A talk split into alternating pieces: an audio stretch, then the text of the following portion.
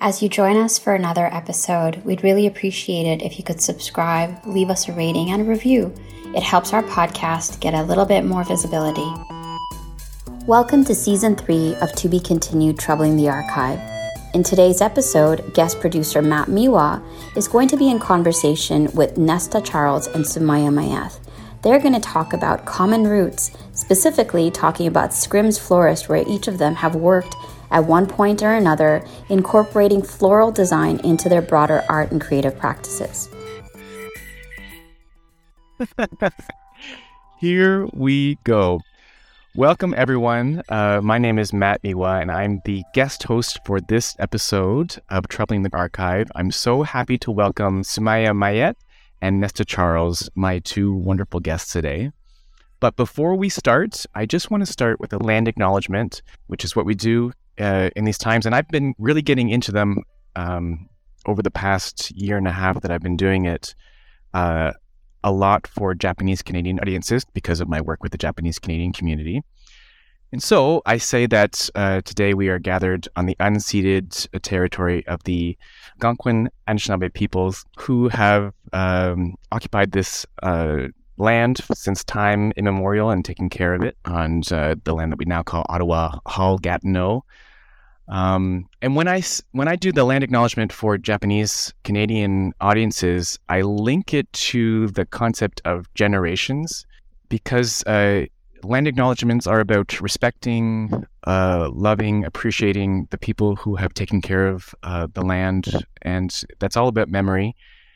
And for the Japanese Canadian people, you know, in their first communities on the west coast of Canada, and the U.S. as well, but you know, they drew their first prosperities from the sea. There is fish people, from the land is farmers, and that was the majority of where their work and prosperity came from.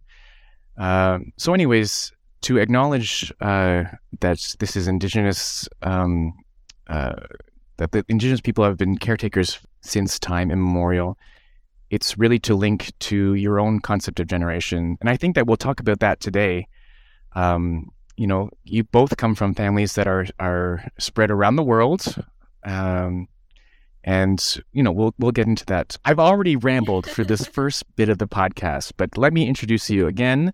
And if you could just provide your a little bit of background details about yourself, where you're from, where you grew up, where you're born, what you're doing now, what brought you here.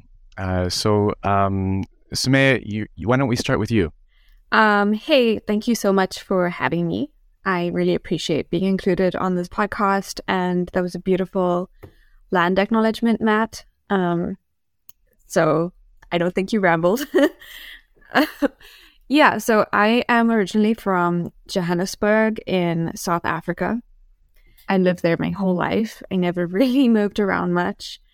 I studied there, went to school there, and I met my partner there, and they are currently here studying a PhD in philosophy at Ottawa U. And so I tagged along because I didn't really have much going on. And also I wanted to experience Canada. You know, I think there's just so much space for artists and young artists in Canada that there isn't really back home. You know, it's just the nature of first world versus third world. And yeah, so right now I work at Scrim's Florist, which is awesome. And that's my kind of permanent job. And then in my free time, I do as much art as I can, try to explore Ottawa, get to know Canadian culture a bit better so I'm less of a sore thumb. And yeah, that's me.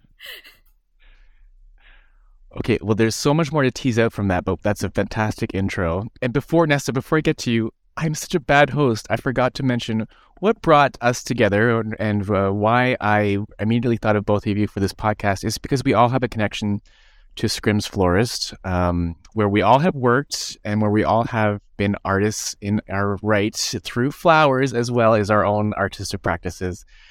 But Nesta, why don't you just take it away from the beginning before we get into that? Thank you for having me. This is a privilege to be able to share and have the conversations around art, around lifestyle. I grew up in the Caribbean. I grew up in St. Lucia. I was born in Brampton, first of all. And at the age of 2, my parents migrated to Dominica in the Caribbean. I stayed in Dominica for 2 years, and then St. Lucia became our permanent home. So between the age of 4 and 18, this is kind of my foundation. So, it's pretty much my roots. My mom still used to live there, passed away. My dad is still there right now. But when I came to Canada, it was an opportunity for me to be myself. It's not very easy to be a young queer person in the Caribbean. So, realizing that there was a whole world and a whole opportunity and family to be able to branch out and be myself, Canada gave me that opportunity. And it's one of those things that I am forever grateful for. Amidst all the politics and everything that people could complain about, I have always maintained a sense of gratitude to what this country has offered to me. And it continues to grow. I worked in Toronto for a demolition company. And so I developed a love for gardening, for doing landscaping. And I had applied to a little flower shop downtown Toronto called Adelaide Flora, just taking care of the plants. I was just there to maintain the plants, take care of the plants, thinking it was a nice little job outside of my demolition work. And I already had a sense of gardening and taking care of plants. And I think Mother's Day, they needed a lot of help processing their flowers. So I got into playing with flowers, and I was just like, this is actually really neat. Like, something sparked. So when I moved to Ottawa, I applied to every single flower shop I could find, and Scrim's was the first one to hire me, and I couldn't believe it. And so this is where we met. Oh my God. Yeah, I was hired by Terry Donovan. Good old Terry. This is a lot of inside stuff for the listeners, but yeah, Terry is now an octogenarian, retired florist, and he was Nesta and I's boss, and Terry still comes in to hang out with you, Sumayya. Oh, yes.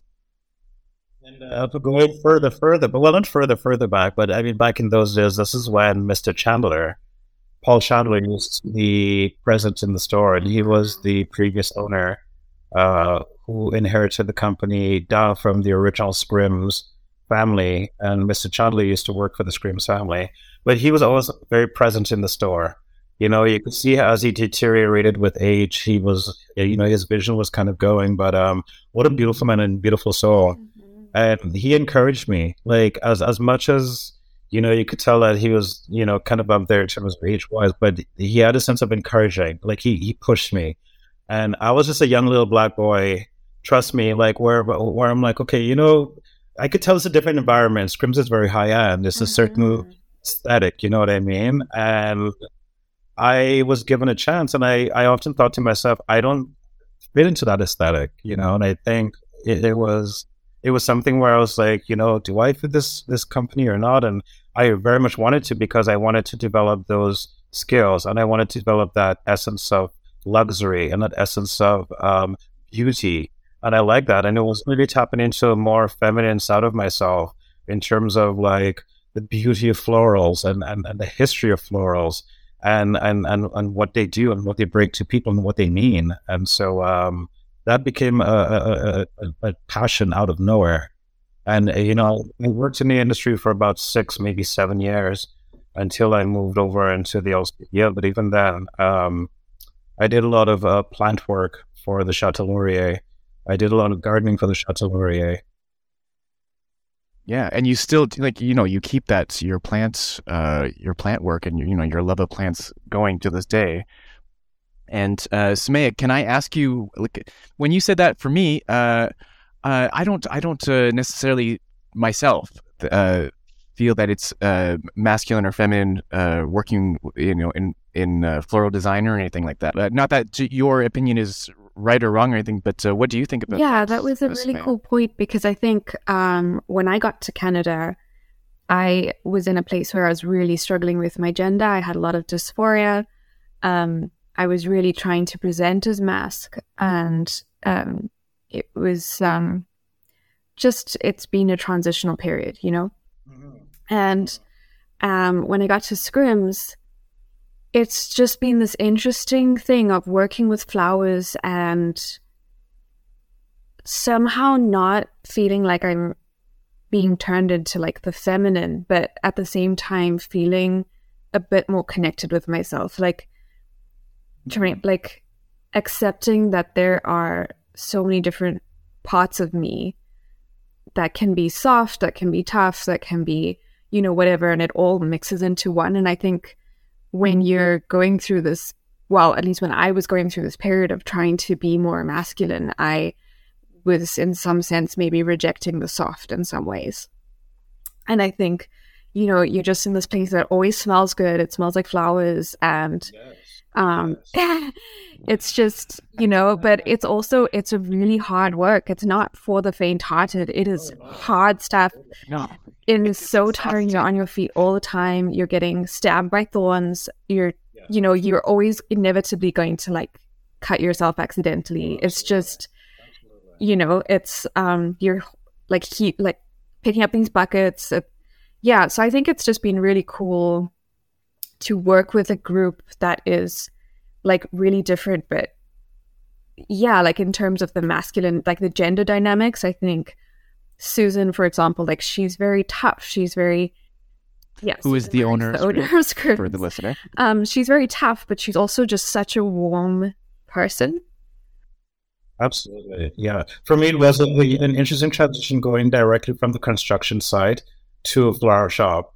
I think that's what it was. Like, I did put on a persona at the construction site of being very overtly masculine, kind of doing it to myself, not feeling comfortable in living my authentic self. So I'll be honest, is that, you know, when you're amongst a bunch of toxic masculinity around you, on a construction site, there was a sense of okay, I have to be, you know, that as well, and I have to be. So leaving that and going to the flower shop, all of a sudden, you're right, something about that just allowed me to be myself and allowed me to just be in the moment. And I realized that there's a much softer side of me that I really liked expressing, and I liked coming to the surface. You know what I mean? And it might not necessarily be, like you say, the whole more masculine, feminine thing, but it's just like a more authentic set of myself started surfacing when I was around flowers and when I was around color, and understanding, you know, how color affected my mood. And all of these things I learned back in school in interior design for color theory. But I mean, all these little things, little aspects of or these little moments in life, they all connect. And they all have some sort of connection, and they'll lead up until, you know, so it's interesting to see my journey and how everything has taken me up to the flower shop, through the flower shop, outside of the flower shop, but I'm still involved in plants and taking care of plants. And I still go back to floral design periodically, but it's quite nice. Well, you know, you both are so impressive in that you just have a natural talent. Well, just with aesthetics, but it comes through very easily and sculpturally with flowers and floral design. I was going to save this till the end, but since we're on the subject, why don't we just dive right in? You know, flower shops are like, they're different from any other retail experience or shop, because it's like an interactive, creative experience for the people that are working it, as well as the clients or customers. It's so different from, you know, just shopping for a thing or going to buy some clothes. Like there is an artistic encouragement for everyone that's involved. Sometimes too much with some customers that you're dealing with, you know, you just they overtake or whatever, because everyone's very excited about flowers. Well, not everyone, but, you know, lots of people. Yeah. But can we just go into what your mindset is, or what you, because it's so easy for both of you to put a hand tie or a vase arrangement together, can you each of you just kind of walk us through what your experience of it is, including maybe the anxiety, which I certainly have when it comes to putting something together, but also just the ease and how you see beauty and how it just comes together so easily for both of you.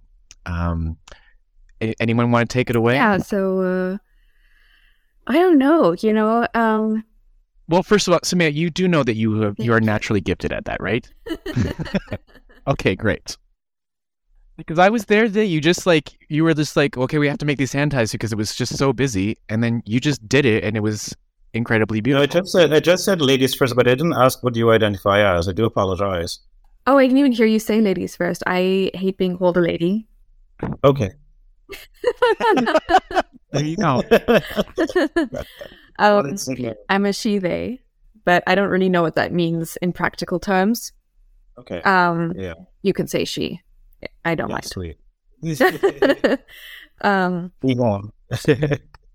And so you are he, you're he, him.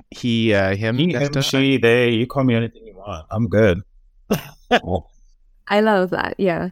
But anyways, back to the topic at hand. Sumayya, you were saying about hand ties or just flower arranging. You know, it was really exciting to work with flowers. I didn't expect to work with flowers. I thought I was coming on for plants.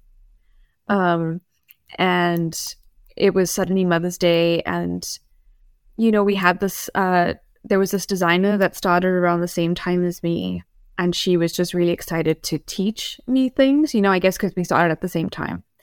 And it was awesome in the sense that I just got like taken under her wing, and she just showed me like how to put stuff together.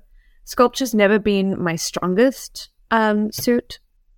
So, you know, I was tentative, but definitely like flowers are somewhere in between sculpture and you know, there's something else. So yeah, I think it was just really cool because you go into the case, which is where we keep the flowers, and you just see all these colors and you see all these flowers, and you just try and like make this shape that works together. And I think a lot of people don't realize the amount of art skills, like traditional fine art skills, that transfer to making a bouquet or a vase arrangement. You know, shape is important, symmetry is important. You have to have some sort of composition. So even if it's not symmetrical, there has to be an idea of composition. It can't just be like you know, whatever. And I think a lot of people think art and floral design is so eclectic and out there, but it's in some sense it's quite methodical, and you can lose yourself in it because it's just, you know, you kind of get so used to those steps and routines and rituals that then you are able to build in your creativity. And so, yeah, that's kind of been my experience. I find it really stressful to be in the case and have a customer like watching me pick flowers because I'm like, I don't know if they like what I'm picking, and sometimes I can see their face kind of you know, and sometimes you're just not in the mood. Sometimes they pick a flower, like a starting flower, and you're like, oh my God, that's that flower. Like, why would you pick that flower? But once you get going, it usually gets better. Wow. Usually, eh? Not all the time. You have nervous moments. Yeah.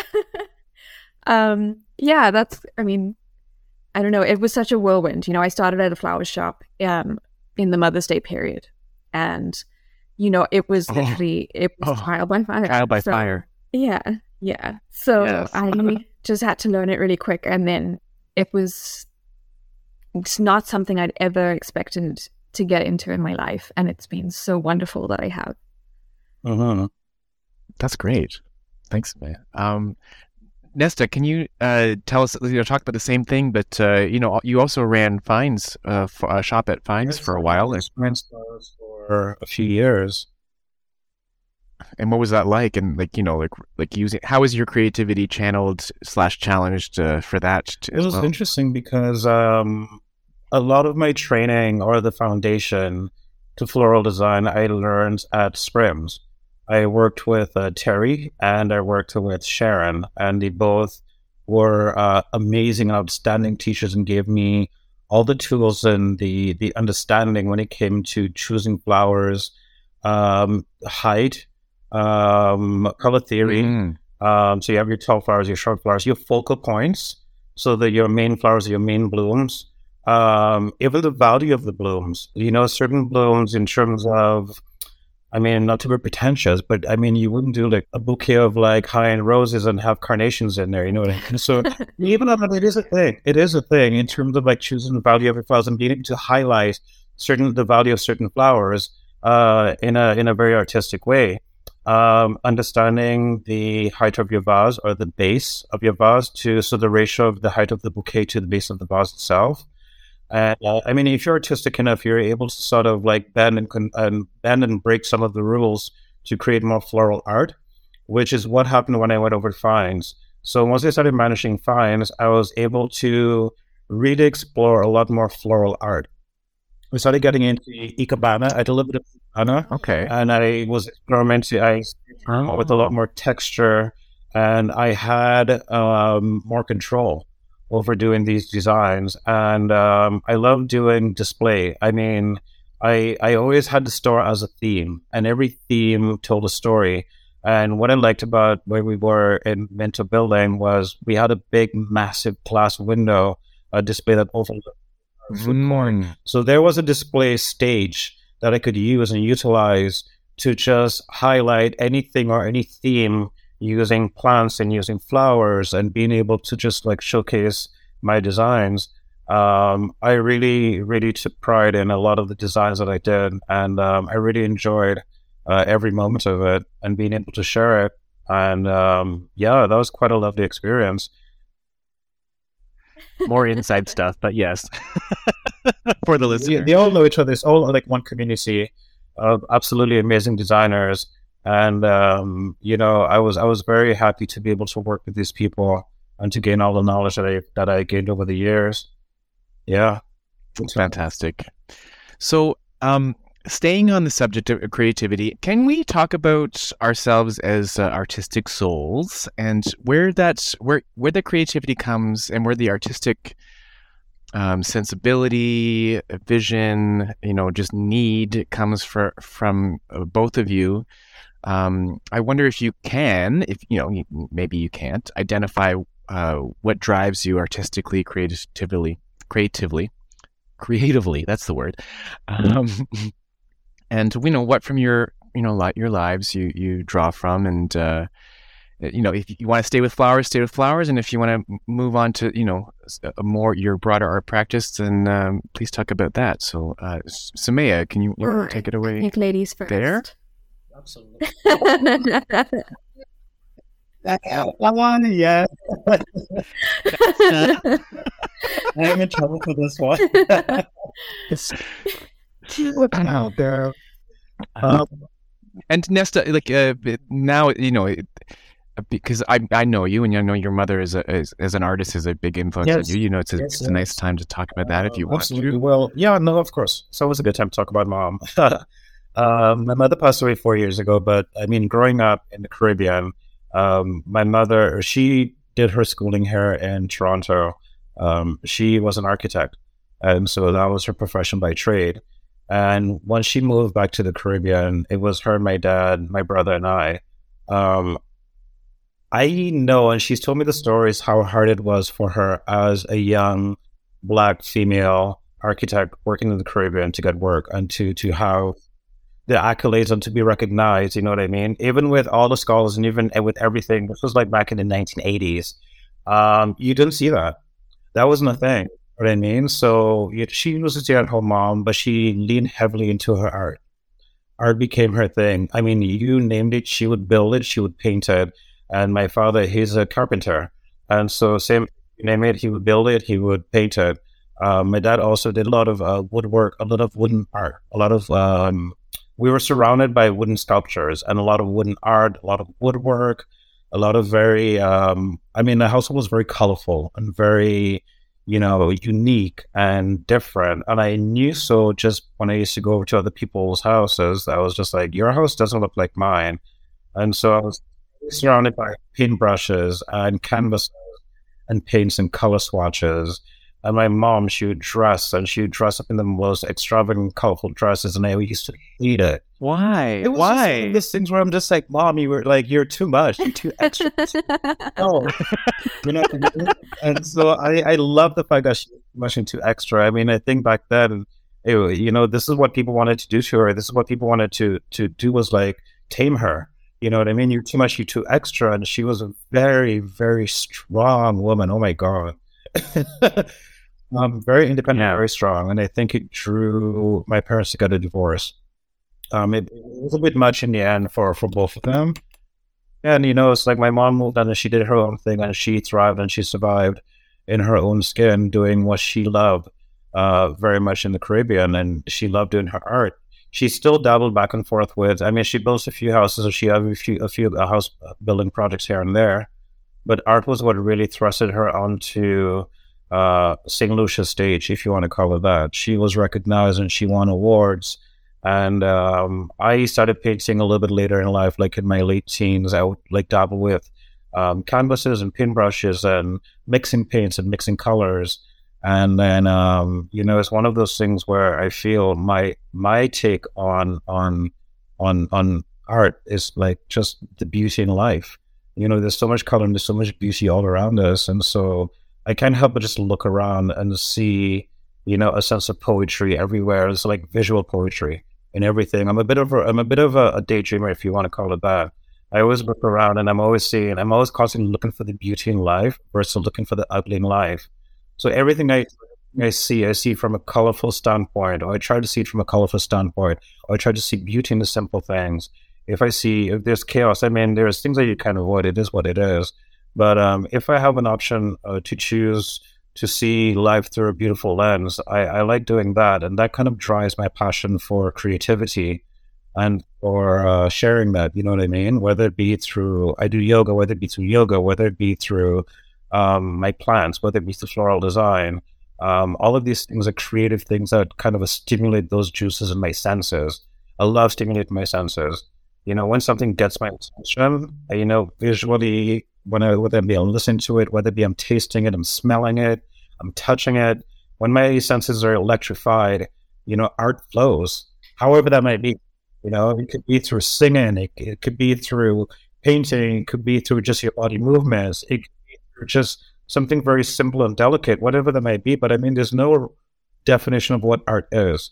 It's through several lenses. And let's say someone who chooses to look at life through a dark lens, you see art through their lens and you see a dark version of art. You know what I mean? So it's like, you know, it's an interesting way of encompassing what life is, and what life is through different eyes, or through different people's eyes. It was very well put. That was amazing.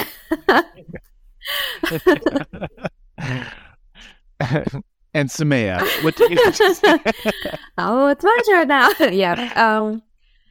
No. But of course, you have your own perspective, and you know. No. Of course, no, Nesta. I mean, honestly, that was beautiful. That was just so like perfectly, succinctly put. So you know, I really resonated with a lot of what Nesta said. And yeah, I mean, I had a very different childhood. My dad at least is very in tune with the kind of more art stuff, which is odd because he's a science guy, or maybe it's not odd at all. But you know, so he would make sure we went to like the free art gallery shows, and he always used to journal, and he used to buy me a journal and encourage me to write, and encourage me to pursue my creative outputs, which was really not common back home. You know, creative fields aren't seen as careers. They aren't seen as things you should encourage your kids to do, or maybe you can, but just as like a side hobby. But Dad, you know, he genuinely could see that I loved something there, you know. And that was really, really special for me. You know, both my parents, my mom too, like they just, they gave me the space to be creative, and they could, you know, they sent me to those kinds of schools, and made sure I had, I was able to access stuff that they wouldn't have been able to as kids. And that most parents in their bracket, like, you know, brown parents in South Africa, in the early 90s, 2000s, they wouldn't have really wanted that. So yeah, and then, you know, I took an art program when I was in high school, and I had this dream of being an artist. And I guess like how Nesta says, like I was really a daydreamer. I was always drawing or writing or singing to myself, or, you know, that's just what it was. And then I took this art program, and it kind of, it crushed me. Yeah, it really, you know, it was really about high art, like fine art. And it was really tough. It was very critical, very brutal, I think, on students. Like, I think art is so personal and emotional that you have to have some sort of sensitivity when you're giving people feedback or criticism or any sort of, you know, you need to say, you need to balance what was done well with what wasn't done so well. I think that's an educational tool that wasn't used well. And so for ages, I didn't pick up a pencil or a paintbrush for, yeah, I didn't until like 2019. And that, I don't know how many years that was, like 10 years, I don't know. And yeah, so I did a degree in history. And that surprisingly got me back into my art, because the history program I was part of, it was just amazing. It was these, you know, local historians in Johannesburg. And Johannesburg, it's a really grungy city. It's not beautiful. It's it was built on mines, so it's dusty. It's a hard city, and the people who kind of had this history workshop group that I was part of, they were doing a lot of grassroots work with communities in Johannesburg and trying to tell local history from the community. So trying to get people in communities to tell their own stories, not this like high academia history of whatever. So it was called History from Below. And its focus was on the everyday and the ordinary, and looking at just people's everyday lives and how that changes the world. And you realize like these small things. And I think, you know, Nesta was talking about how stuff you breathe, stuff you taste, stuff you smell, it's like these amazing experiences. And, you know, you're talking about, you know, I was writing papers on men who go to taverns, and the kind of freedom they experience in the tavern, the queer experiences, that, you know, whatever. It's just, it's these tiny spaces that you wouldn't normally look at in a big scheme of things, but it's part of people's everyday lives.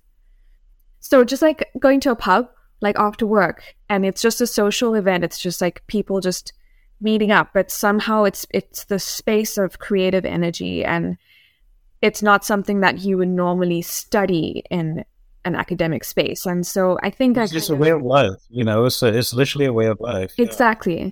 And I think I kind of ended up comparing that to my love for art and creating stuff. And I really tried to look for the everyday and the beauty in the everyday.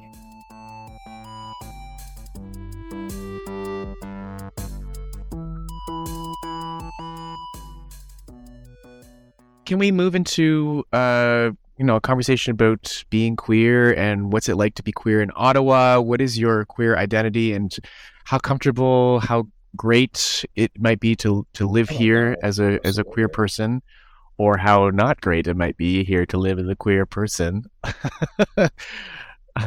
Sumayya, you wanna take that talk about? Ottawa's been a huge culture shock for me. I think I've spoken to Matt about this before, but it just, I sometimes feel like I'm on a different plane to people I'm speaking to. In Johannesburg, I knew where the queer scene was. I knew, you know, how to navigate it. Well, wait, could you talk, like, elaborate on how you navigate the queer scene in Johannesburg for our curious listeners and myself? Yeah, I guess, like, I don't really know what, like, how you would explain that. Here's a question. Would you say that it is a navigation in terms of like, okay, you can't just like walk down the street, but you literally have to navigate your way through the scene to get to the scene? Yeah, I think that's a really cool question, because I think there is a kind of navigation in the sense of, you know, you can walk down the street and you can spot who's queer. And right. Okay, that's nice. And here I don't necessarily know. And there's no problem. No. I mean, yeah, obviously, no. There is definitely homophobia, and there is definitely violent and aggressive homophobia, and gender-based violence is appalling in South Africa. But I think Johannesburg is really sheltered because it is a big city. And big cities tend to have a lot more money. They tend to have a lot more foreign influence. And so if you have these bubbles of safe spaces throughout the city, and when you are the kind of person who frequents queer bars, queer art scenes, you can kind of tell, I don't know that anybody could tell. That someone is queer. I don't think that any person could tell that that person is queer. But unspoken communication. We in the gay community, we get that. Yeah, right, exactly. It's our hidden language. Yeah, and then there are certain spaces where you can flaunt it. We started having balls in Johannesburg a few years ago, and. Yeah, so and it's this really amazing scene because it is predominantly people of color, and there's something so safe about it because it's just these spaces where So one of my favorite parties was called the Secret Garden, and. Basically, you could go there and they would have bouncers, and they wouldn't let you in if you looked like a toxic cis person. But not in a really that sounds really terrible, but but yeah, I don't know. It was just a place for queer people to just dance and let loose and not feel like you were going to be groped or harassed or anything like that. But it was this party that was advertised all over Instagram, all over everything. And it was, and there were so many spaces, especially we had an event called For Black Girls Only. And so it was just women of color, no men, and it was just a social event. That kind of stuff was happening all the time. And it was just something I got so used to, and I haven't really managed to find that here. Well, yeah, it sounds like there's a way better scene in South Africa than Ottawa. I mean, you're talking about there's a ballroom scene, and I was like, what? Oh, I discovered the ballroom scene, I think about 4 or 5 years ago, and I knew nothing. As a black person, I knew nothing about the ballroom scene, and I was blown away that there's this whole industry and what ballroom meant and the history of ballroom. And I mean, I've been loving it ever since. And I was just like, you won't even find this in Ottawa. Maybe not, or yet. Yet. Well, great. That was Johannesburg. But just to continue on, what is your impression of just walking the streets of Ottawa, and do you feel hopeful at all here in terms of the expression of your queer identity, or the cultivation of your queer identity, or is it something that you have to put aside? Lots of people I feel have to put something aside in terms of their queerness when they're walking through Ottawa, myself included. Yeah, I definitely think there's a bit of both. It's always different no matter where you go. It's never going to be the same flavor, and I think the sense of community, I don't feel that as much here.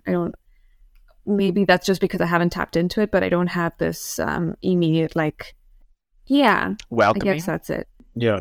No, you're totally right on that. But I love that the flags are everywhere. I think that's just, such a beautiful sense of pride. I think maybe it gets really over-politicized. And just it gets brought to the front of things that are completely unrelated. Very good. Which to me it's why is it there? So in the convoy, why is that the issue?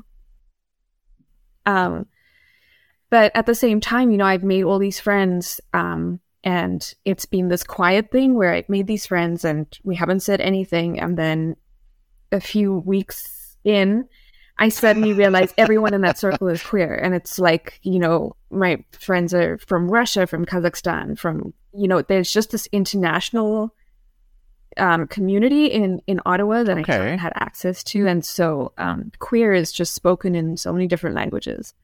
And it's been really special to meet people who understand their queerness so differently and express it so differently through, you know, gaming. Like, gaming is not a big thing back home. And so the gaming scene, like, I'm like, whoa, like that's, it's suddenly this really interesting scene that I kind of want to get into, but I've never touched a video game in my life. Yeah. You need it right here. They're fantastic. Fan art, pop culture, you know, like there are these things. There are so many more avenues for people who like different things. So it's not just we're all queer, so we're all together. It's also like, I like video games, or I like comic books, I like art, you know, and culture is a beautiful thing. Culture is a beautiful thing. And there's so, you know, there's so many different cultures that encompasses so many different aspects of life. And, you know, when you look at Western culture, obviously gaming is a big thing that goes with it. And it's visually, like when I said earlier on about like visually stimulating your senses are stimulated. You know what I mean? So there's that. It's interesting to see how the technology has built this. When you're looking at the games and they make it look like real human beings and this, you know, and you're engaged, that I think, you know, there's overusing, but there's also embracing and using to the point of like, just like creating those electrical channels in the brain, you know, stimulating those electrical channels, so those electrical pulses in the brain. Yeah, it's quite a fascinating thing. I look at that as another form of art, being able to build software. You know, and I know you said your dad is a works science. I bet you there's art in science as well. I bet you there's art in whether it be like looking at molecules, whether it be looking at like how, you know, molecules are formed, or looking at these things on microscopes. There's a certain beauty in seeing these things as well. I think it's the sense of like wonder. I think that's what my art, and maybe I think what Nesta's getting into, it's just this drinking in the beauty of the world and like really just being blown away by it and letting yourself be blown away by it, like not trying to have the answers. Okay, but okay, so when you say that, and I'm gonna ask this question pessimistically, do you feel walking down this, like in the place you are now, the place you've both chosen to live and be for the moment, that the world is blowing you away here in this city? Nesta, let's take you take that away. Well, first of all, walking down the street, I'm coming from St. Lucia. St. Lucia, back then it was very homophobic. I think they've come a long way. St. Lucia now has a pride committee. They're now a little bit more liberated in terms of people being themselves. Back then, when I was growing up, you couldn't do that.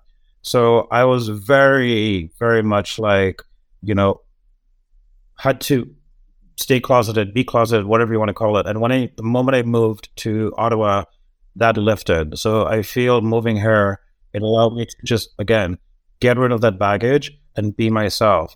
And I, you know, had my little rough back and forth with like, you know, trying to fit into a community where I'm not really represented. I didn't see that very much in Ottawa. You'll find it a little bit more in Toronto. I lived in Toronto for 4 years. And then you'd see, oh, there's a bigger queer Black community in Toronto, where I'm like, oh, okay. And then there's people from the Caribbean. There's a huge Caribbean community in Toronto. At the same time, Toronto was very fast-paced. Toronto was a little bit overwhelming for me. I moved back to Ottawa, and I just found balance in terms of the right amount of green space. I was still the right amount of city space. I was still able to be myself, walk down the street, being myself, and feel comfortable and confident in being myself. So yes, I have to admit, Ottawa's given me that. Canada has given me that, the ability to really thrive and to just be who I am, and not even like second guess it. You know what I mean? It's funny because I had a customer compliment me at work the other day, and she gave me a compliment in front of a whole bunch of other people, a whole bunch of strangers. And then she came back and she was just like, just so you know, I just want to let you know that I'm married and I have a husband. And I said to her, I was like, in her heartbeat, I was like, just so you know, I'm gay. And everyone just started laughing. But I mean, it was me having that compliment, not even like second guess, you know, saying it out loud in front of just a bunch of strangers. and everyone laughed, and it was just like a nice lighthearted kind of thing that was just like, I could take a compliment, you know, no offense, no nothing. But I think at some point I wouldn't be able to have done that, to just come back and just like spit it out, I'm gay, without even second guessing. And I could do that now, and I could do that. I do feel hopeful. I do feel confident. I do feel comfortable. I do feel that we're here, we're being heard.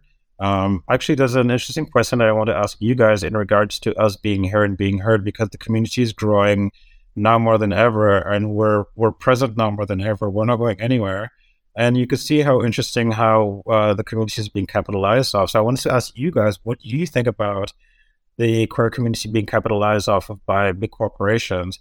AKA, when you see pride parades going down, that you see everything from CIBC, TD, and all those big banks floating down the street. And you know, the only reason that is happening is because there's a market to tap into. Now, don't get me wrong, I'm happy. But, you know, is it that you're really there for us, or is it that you're just trying to tap into that or to just ride upon our backs? What do you guys think?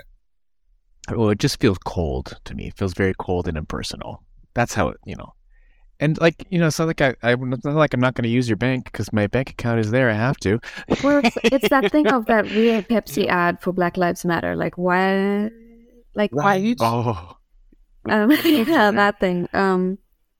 Yeah, it just seems to miss the point of where Pride began, of what it meant to walk down the streets without fear, despite being very afraid, and just saying like, we're here. You know, we exist. And I think that's so powerful. Like, when you go back to that, it's so emotional. Yeah.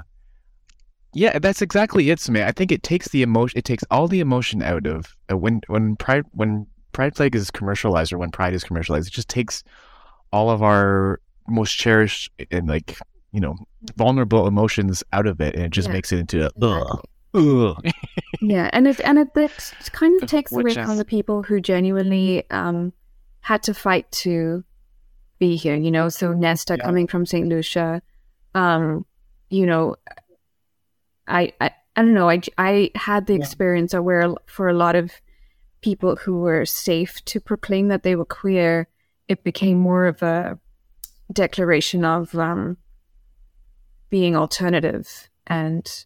Then the solidarity, then risk. Then risk? I didn't want to put words in your solidarity, and I think that's what, banks capitalizing on it is. It's taking away from the genuine, the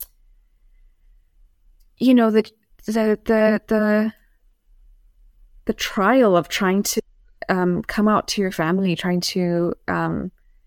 tell people around you that you are still who you are, no matter what, you know. Yes. Anyway, it's something we were talking. It's something I've been thinking about, and I think of it periodically because you do want to see us being represented, and you do want to see us being acknowledged, and so it's a fine line again, like I said, between having businesses. Have our flags up and flying our flags and letting us know that we support you. Yes, we support you. We're here for you. And then you have us up there for the month. And in the moment the month is done, like, those flags have disappeared. They've gone down. And it's just, you look around and you're like, oh, okay, you know. Well, I guess that kind of speaks to Matt's question about feeling hopeful in the streets. And I think, I think there is representation, but there also isn't. You know, it's always the case that... we represent what we know is trending at the moment, and what's not trending is, you know, queer people who look a certain way. Yeah. So there are these queer people who look this way, and they're great for marketing, and then there are the other ones that we just like try to hide away. So I think there's always someone who is being left out and not being represented and not being heard. And I feel that sometimes in the streets. I think I might have a skewed perception because I've never lived in a place with so many white folks. Yeah. So I'm just like, Why is Pride so white? Lucky you. You know, like, why does the identity of queer look so white? And, you know, when you think about something like Instagram and how it shadow bans certain accounts that are, you know, exploring sexuality in a different way, really, that just doesn't mix with the kind of thing that the capitalist commercialized image wants, you know. So I think when I first came in, I slipped into that idea of trying to fit into a type of a category within the gay community. But I long let go of that, and I just realized that, you know, when I looked around, again, I didn't seem, not to say I was looking, well, you kind of look, but I always thought of myself as a unique individual in the sense that, you know, I don't see myself around in very many communities. You know, it's unique in a sense that I've always thrived in my own, or tried to find my own identity, not necessarily looking to latch on to, oh, I'm not too feminine, or I'm not too masculine, or I'm not this, or I'm not that, realizing that there's a lot more to myself than identifying as gay. But who am I as a human being? You know, I think society, we are always trying to fit into a category or into a box or into a system or into a label system. And so it's interesting to see that, you know, how, say, gender terminology, how is that also shifted from he, she to they, them, which also creates a form of category. And when you think of it, you know, when someone doesn't identify as, which anyone is able to identify as whatever they want to, all that's happened is that more categories have been created, and so, which is great, but now hopefully these categories don't divide the gay community even more. So now where everyone's kind of like thrown into these small little categories within the gay community or under the umbrella of the gay community, dividing people a little more. Like you say already, there's a certain type of gay and there's a certain type of gay. And there's always been those two types of, oh, you're not that, you're another type of gay. So now you have, okay, the gay community, which is now even furthermore divided, hopefully doesn't create more of a divide. That's the only thing I was thinking in terms of the hopeful. I love where we're going in terms of like owning our identity and figuring out who we are, but hopefully not get lost in society creating these terminologies or creating these sectors, thinking that we need to now fall into these sectors to be this person, you know. Can I respond to that, Nesta? I don't think that categorization, like more categories or more identities, that's not leading to isolation. Like I don't know if it's true. I don't know if this has always been true, but you know, we're just becoming more and more roboticized, not by by social media, but just I mean, there's a lot of evolution that's going on right before our eyes. So what I love is how our youth are opening up our eyes, and a lot of people, they tend to overshadow and overlook the youth. This is this is our future. This is what's happening right now. What they're going through is what's going to kind of like transition into what the future becomes, and you're seeing the youth now more than ever really identifying with who they are. And it's nice that, you know, the space is being allowed for that to happen, for them to actually be and identify, okay, this is who I am as an individual, or this is who I am in terms of my gender identity, and having those avenues to grow and to be those individuals. You know, it's rather unfortunate that wasn't offered to us growing up. You know, it was straightforward. Like, I mean, I couldn't even be gay. It was just like, no, you're a young black man. That's it.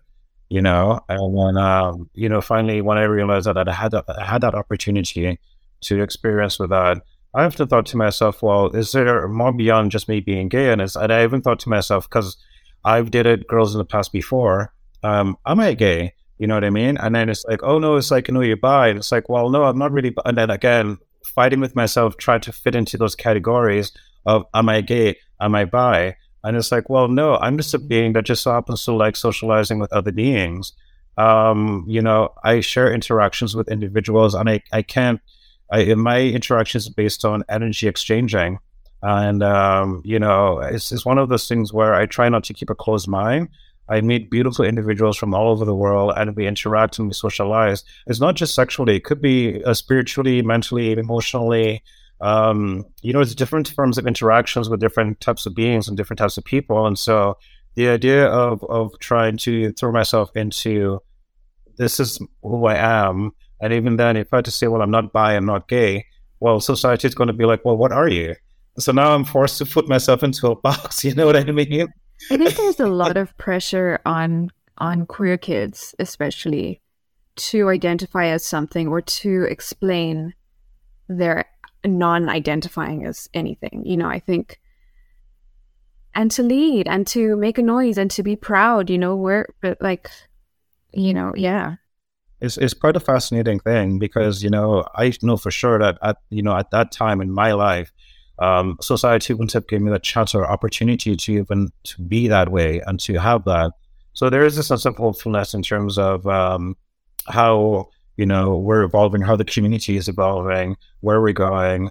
And I think, we need to pay attention more to the youth and to what's going on in the world, because their voices are loud and they're speaking up. They're speaking up now more than ever, more so louder than, you and myself. For all kinds of human rights and injustice, and it's quite a nice thing to see and experience. But in that sense, I think there is this hopefulness in that.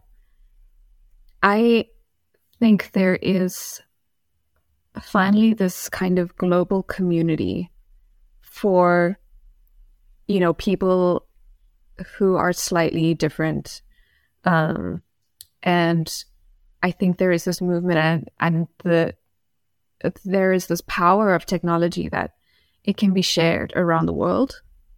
Yes. So before you were isolated, if you were in a small town, if you were in just a country that didn't have queer rights, you were isolated. You were just stuck with your own self-doubt and what am I? What am I doing? Why do I think this way? And you can't Google what is wrong with me? Why do I think about right these things? There wasn't a Google, even if you no. And I find it so beautiful and exciting to see as a queer artist the queer art spaces and the amount of support and love that is there for all artists. I don't know, I've seen this, there's a trend now on Instagram to they'll have those challenges, like the draw a different drawing every day of the month. Right. And right. One of the people I follow, she's this really awesome queer artist. And her main thing is winners will be decided by how hard you gas up your fellow artists. Oh my God, are you kidding me? Yeah. And I just think that's so beautiful. You take part because please take part, but also just be there for each other. I just think that's so dope. Do you participate? Do you submit? At keeping to those kind of deadlines. We have to build it up here. Well, on top of what already exists.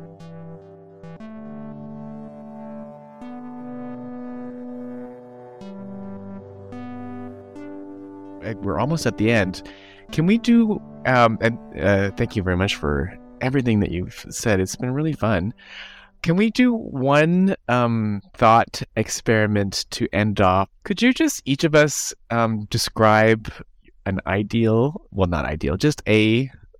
a flower design for us, just to give you take a little minute to think about it, and then we'll just give each of you some time to describe a design that you're going to make and what flowers you'll use and greenery or whatever. I know it's kind of corny, but I think it could be a good extra. So verbal descriptor of a floral design.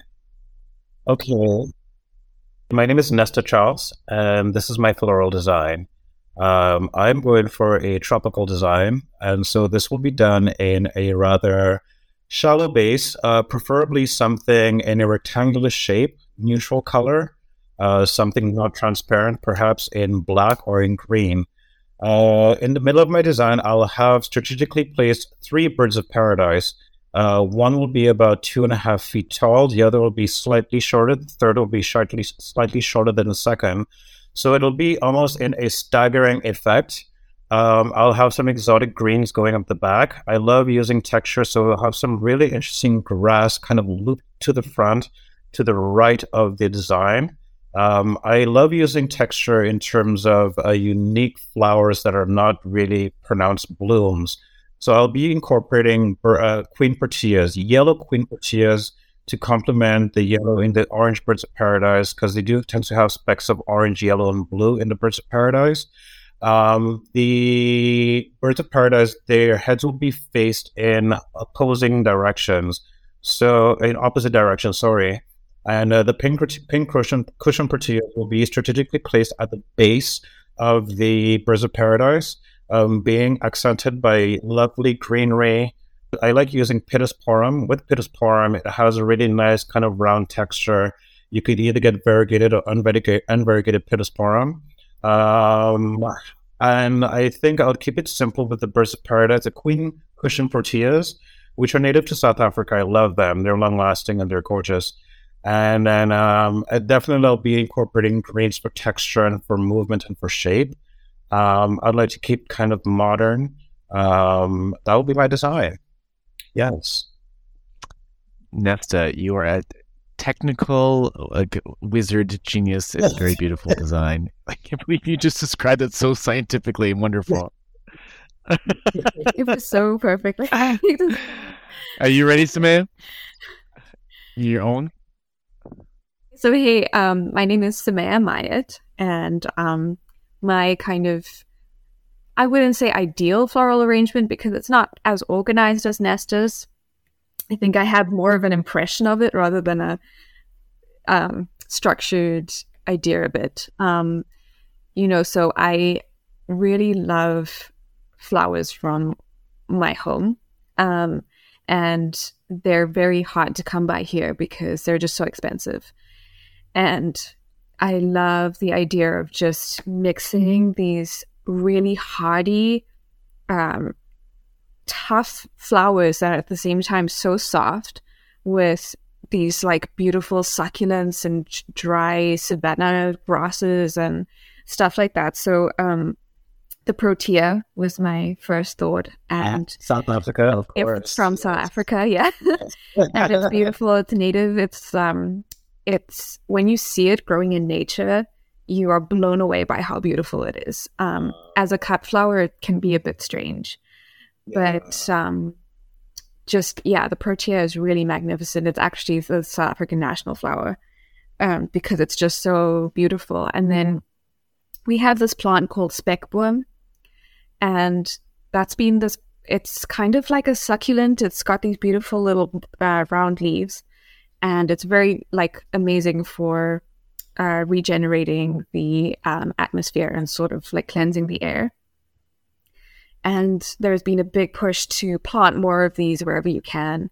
And I just really love the look of those with the kind of protea. I think a shape that kind of, the protea is quite round and solid, where the spekboom is quite, it's got space. It's got negative space to play with.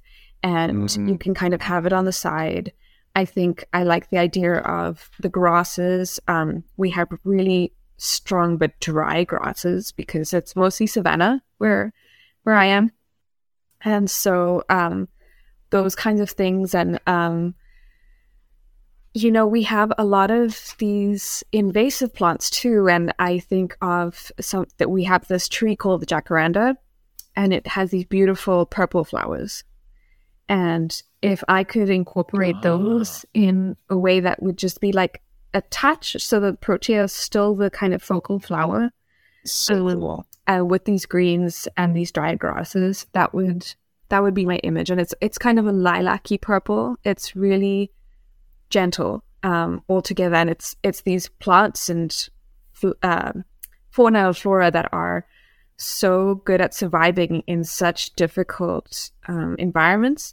But at the same time, when I picture that, I picture something so gentle. I think we need to see those arrangements come to life in real life one day. That's true. Okay, well, somehow, some way. Anyways, I'm again conscious of our time, so I just want to say thank you so much for being so generous, and for your soul and your spirit, and for all the listening, all the sharing, all the talking, and I really enjoyed myself. You both did as well. Yeah, this was awesome. Yeah. Yeah, it's fantastic. I did too. It was it's a chat we should continue with some wine. 1000%, yeah. All right, this has been Matt Miwa, and I've been joined by Sumayya Mayet, and I am so grateful to have been hosted on this show. Thank you, Matt. Yeah, please. You're most welcome. And I am Nesta Charles, and again, thank both of you for such an amazing conversation. Conversations like these are just almost like a form of therapy. And so just being able to have conversations about the community, about us in the community, about our place in the community, it's you know, it's a sense of knowledge that I'm taking away, I'm walking away with, and I'm very grateful to have these conversations. Yeah. I'm so grateful. Fantastic. Thank you. Thanks for joining us for another episode. Don't forget to subscribe, leave us a rating and a review. It helps us get that much more of a platform. To Be Continued: Troubling the Archive is hosted and produced by Anna Shahak. Technical support for the show comes through from fin-xuan Sun. A major thanks goes to Hunter Dewache for their wonderful work in creating the logo for the series. The intro and outro are commissioned works by artist Chris Bucko-Binkowski. The show would not be possible without the support of QAG and the Canada Council for the Arts Digital Now Grant.